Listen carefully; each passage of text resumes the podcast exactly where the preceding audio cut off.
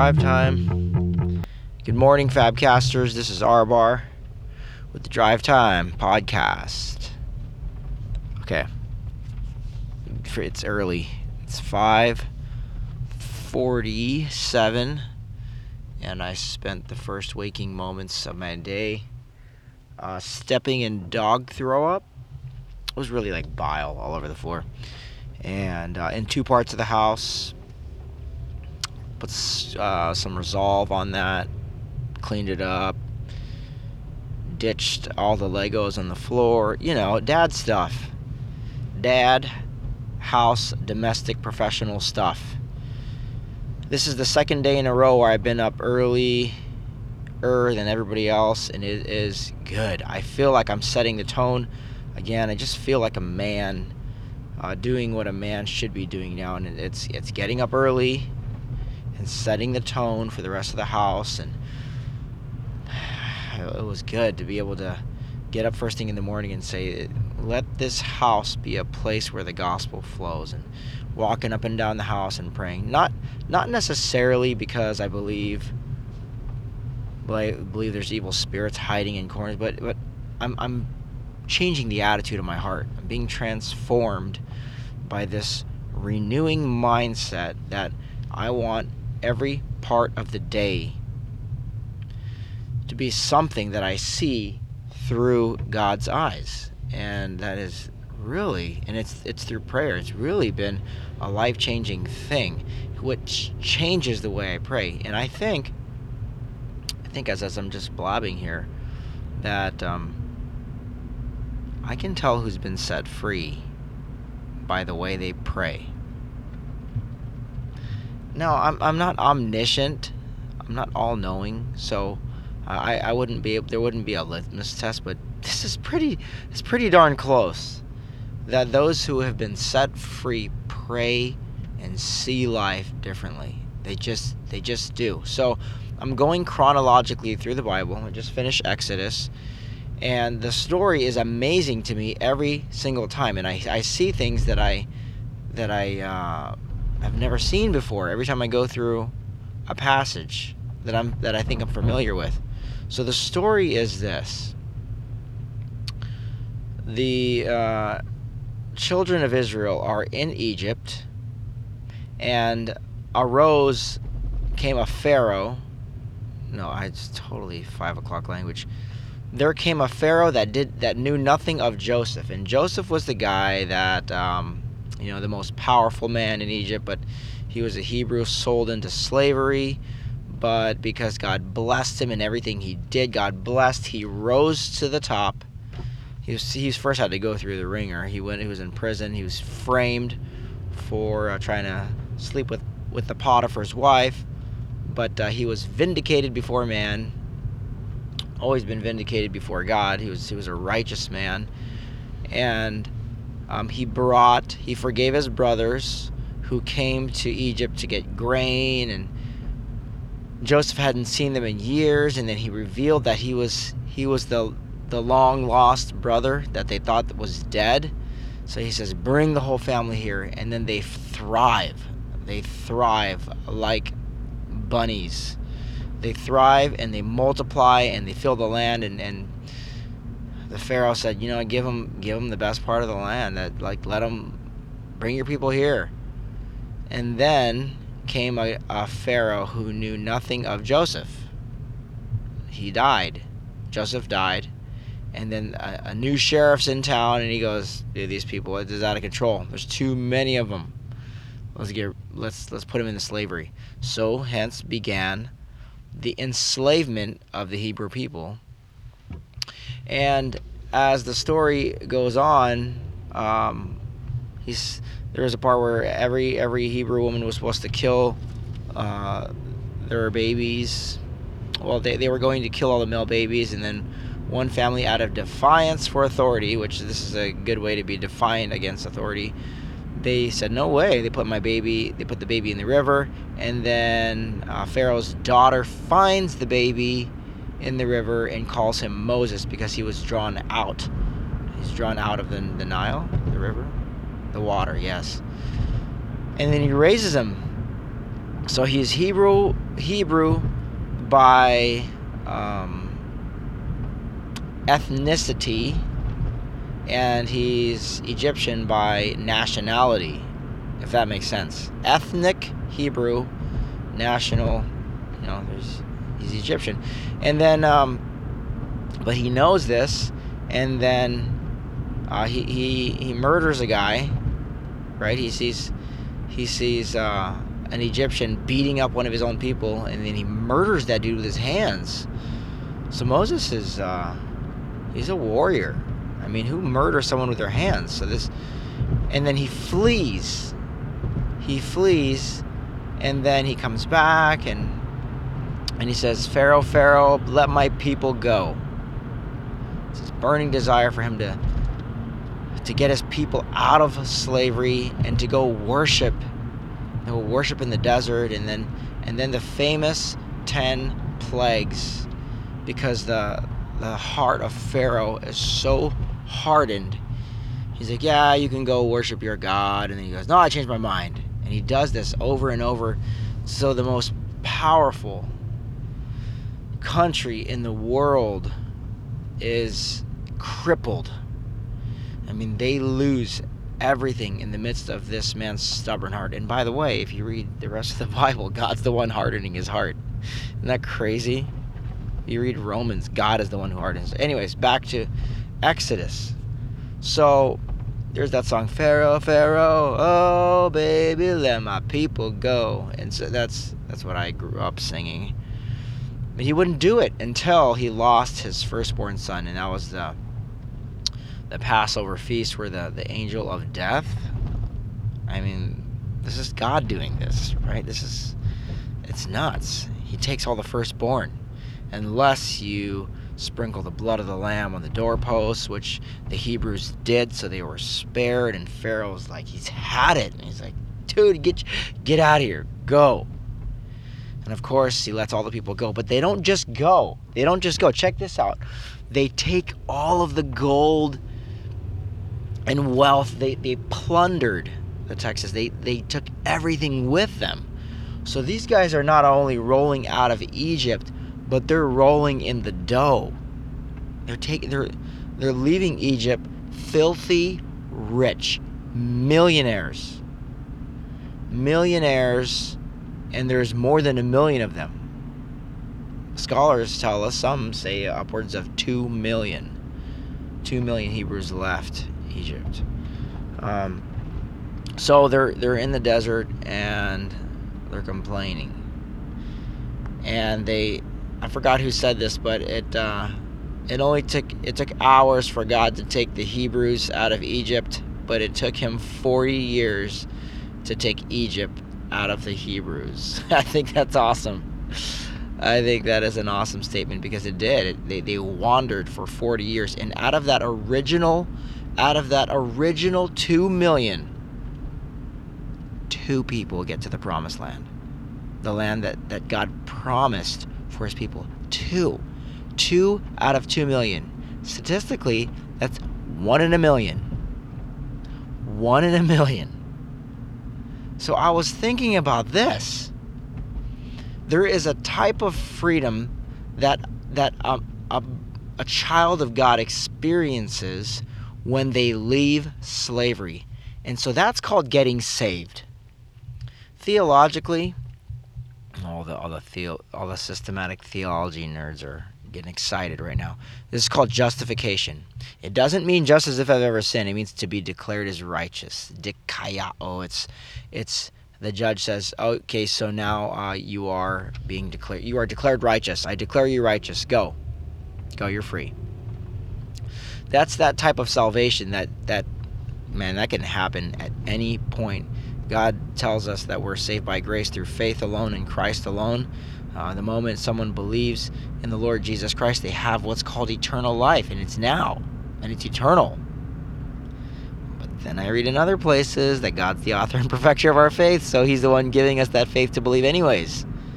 And that would make sense if i was a dead body on the floor and god came along and said resuscitate this man versus me being dead on the floor and waking up and saying, Hey, God, aren't you glad I woke up?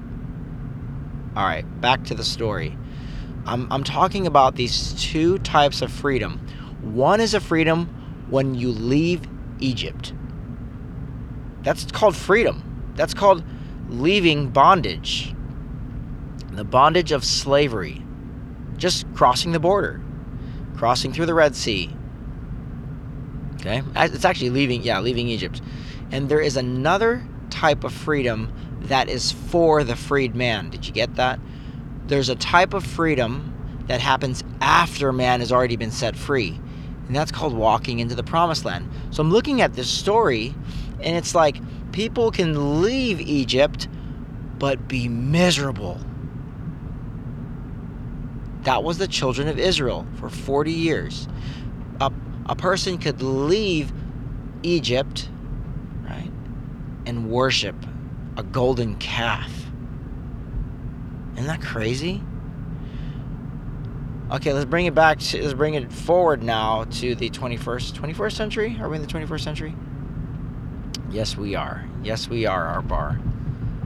A person be, can become a believer, that is, believe in Jesus Christ and be saved. But they could be miserable for how long? For 40 years. Until until they experience the freedom that is for the freed man and that's called walking into the land flowing with milk and honey. Only two guys made it in there. Joshua and Caleb were the only ones out of the original children of Israel. Ain't that something? So if one in a million people, if one in a million children of God who have left Egypt, who have been saved, one in a million experience this other type of true freedom, how how devastating is that?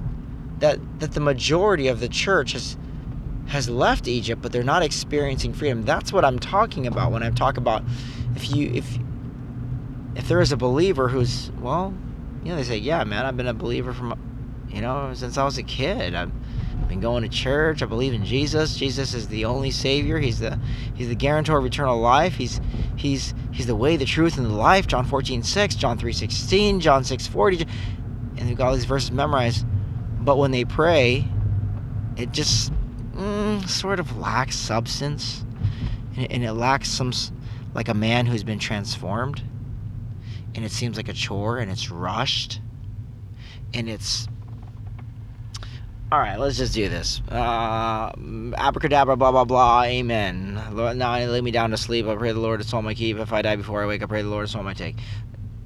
Things like that. And like Dr. Tony Evans says, he goes, That's good if you're five. But if you're 40 and you're praying that same thing, there's something wrong. And there is something wrong. So, I thought about this recently because, you know, so my, my prayer life has changed. Of course, I'm passionate about this because I, I no longer pray the same. Everything I pray is this is this gut wrenching, like, Lord, Give me your eyes for this situation. Thank you that you have given me your eyes for this situation. Thank you that I can choose right now to walk in freedom because of the power of the cross. It's just that's just the way I pray now. And uh, God gets other people there in different ways. And yesterday, as I'm, I started a new book. As I'm reading Wild at Heart by John Eldredge, he talked about, you know, Jesus doesn't have an SOP for people's salvation. I mean, there's there's no there's no real and these are my words now. There's no real steps that he takes. Like for one guy, he spits on the floor, makes some mud and puts it in a dude's eyes. Another one, he spits in his eyes, and another one, he tells him to get out of a tree. And another guy, he completely knocks him off his horse and makes him blind. And another guy he just says, "Hey, leave your business and cut, drop drop your business and follow me." And another guy, I mean, they're just they're all different. They're all different. So that was convicting to me because I was like, "Oh, well, I'm an SOP guy. I mean, I like." I like I like standard operating procedures, and I like to put. The, I'm a systematic theology guy, and I like to put things in in phases and in order and in, you know, I'm a military guy. I, I like I like order. I like rank. I like structure. I've always, I've always been since I was a kid. I've been I've been militant like that. That's why I joined wrestling. I like being told what to do, and I like structure, and I like. But God don't do that. He does it different every time. So for me, it was going through the quote unquote steps to freedom in Christ with a plumber and a construction worker. For others, it's man, going to this five day retreat like Chad and sitting down with Operation Restored Warrior. For for another guy it was just like man I just had this moment where God just told me to be honest with my wife and I did and I've never been the same. And it's just it's just different it's different so I'm learning to let go of my SOPs and try to standardize the way God renews a person's heart um, even even the Romans road to have I mean I don't I just I don't do that. I don't do that because I, I, I don't want to walk someone through a say this, say this, say this. As much as I want to trust God to to do His thing and to be the Holy Spirit and to convict someone of something and to really save them. If He really is the author and perfecter of our faith, then then I'm going to choose this day to trust that He's going to do that. I'm also going to do my part to as I'm using the scripture as a weapon, using prayer as the means by which I yield that weapon to um, teach, rebuke, correct, uh, instruct um, for all things in righteousness. So, all that to say, everybody, as I'm, pulling up here, I'm actually parked now, waiting for Scott Dean. Um, yeah, what was I talking about? and I'm just talking about freedom. I'm talking about leaving Egypt. I'm talking about going to the land flowing with milk and honey. That's it's going to be different. It's going to be different in, in, getting to the land of the milk and honey. But um, God has called me to do this. Sat down with my buddy. Well, I didn't sit down. I was on the phone with my buddy um, Chad the other day, and, we and dude's got a passion to take other other guys and gals. Well, he said guys to to to the land flowing with milk and honey. To the land flowing with milk and honey. This, as my mom's license plate is Loma, land of milk and honey. And that's what I'm all about. I'm all about this land flowing with milk and honey. I'm all about this freedom that is for people who've already been set free. Isn't that crazy? Like to think about, yeah, you're saved. Yeah, Christian, you're saved, but are you miserable? Are you Meribah? Are you complaining? Are you saying, man, it was just life was so much better when I was back in Egypt? Are you saying that? Are you walking in circles?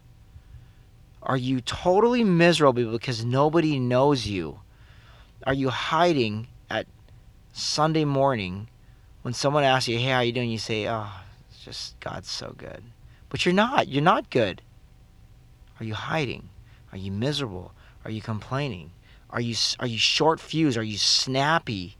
Those are signs of a person who may have been set free, who may have left Egypt, i.e., saved, but is just miserable. And God's like, Would you come to the promised land? Because the whole goal wasn't to just to get you out of Egypt and get you saved, it was so you would thrive in the promised land. But by the way, only one in a million make it. Only one in a million make it. I didn't want all those people to die in the desert, miserable. I wanted them to come to the promised land, but they lacked faith and they complained and they just didn't see it. And two warriors who were like, let's do this. We trust you, Lord. We trust you. They made it. The man himself, Moses, only saw the promised land from a distance. From a distance. And I stood on that mountain where, where, where I could see what he saw if the, if the tourist attraction was right.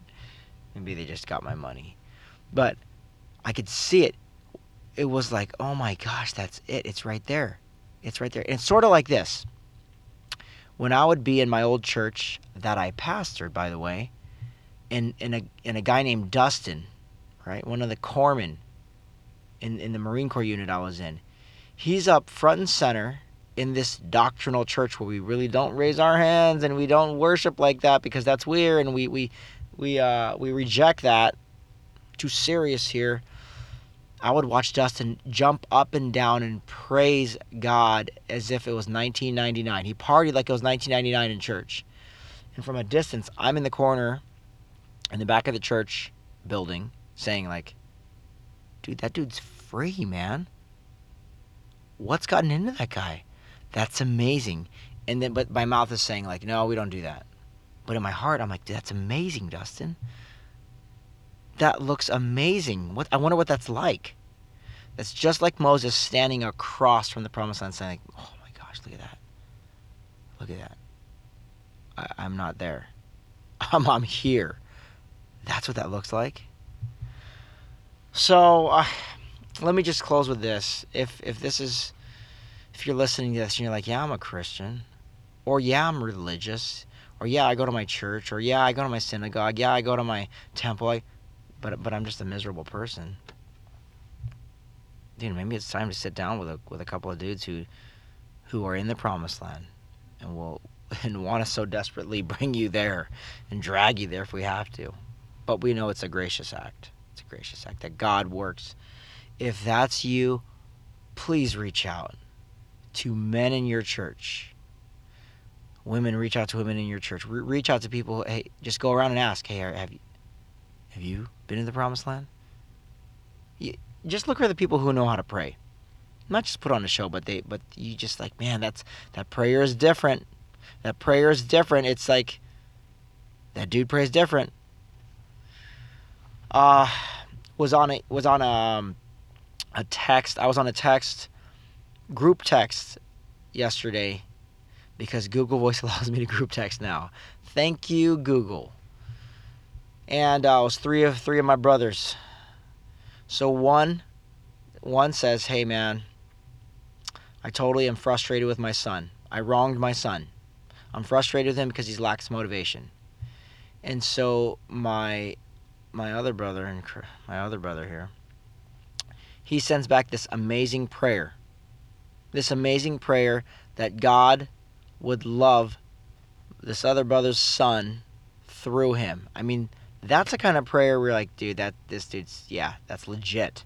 So I reply, amazing confession, a courageous confession, and and uh, gracious prayer.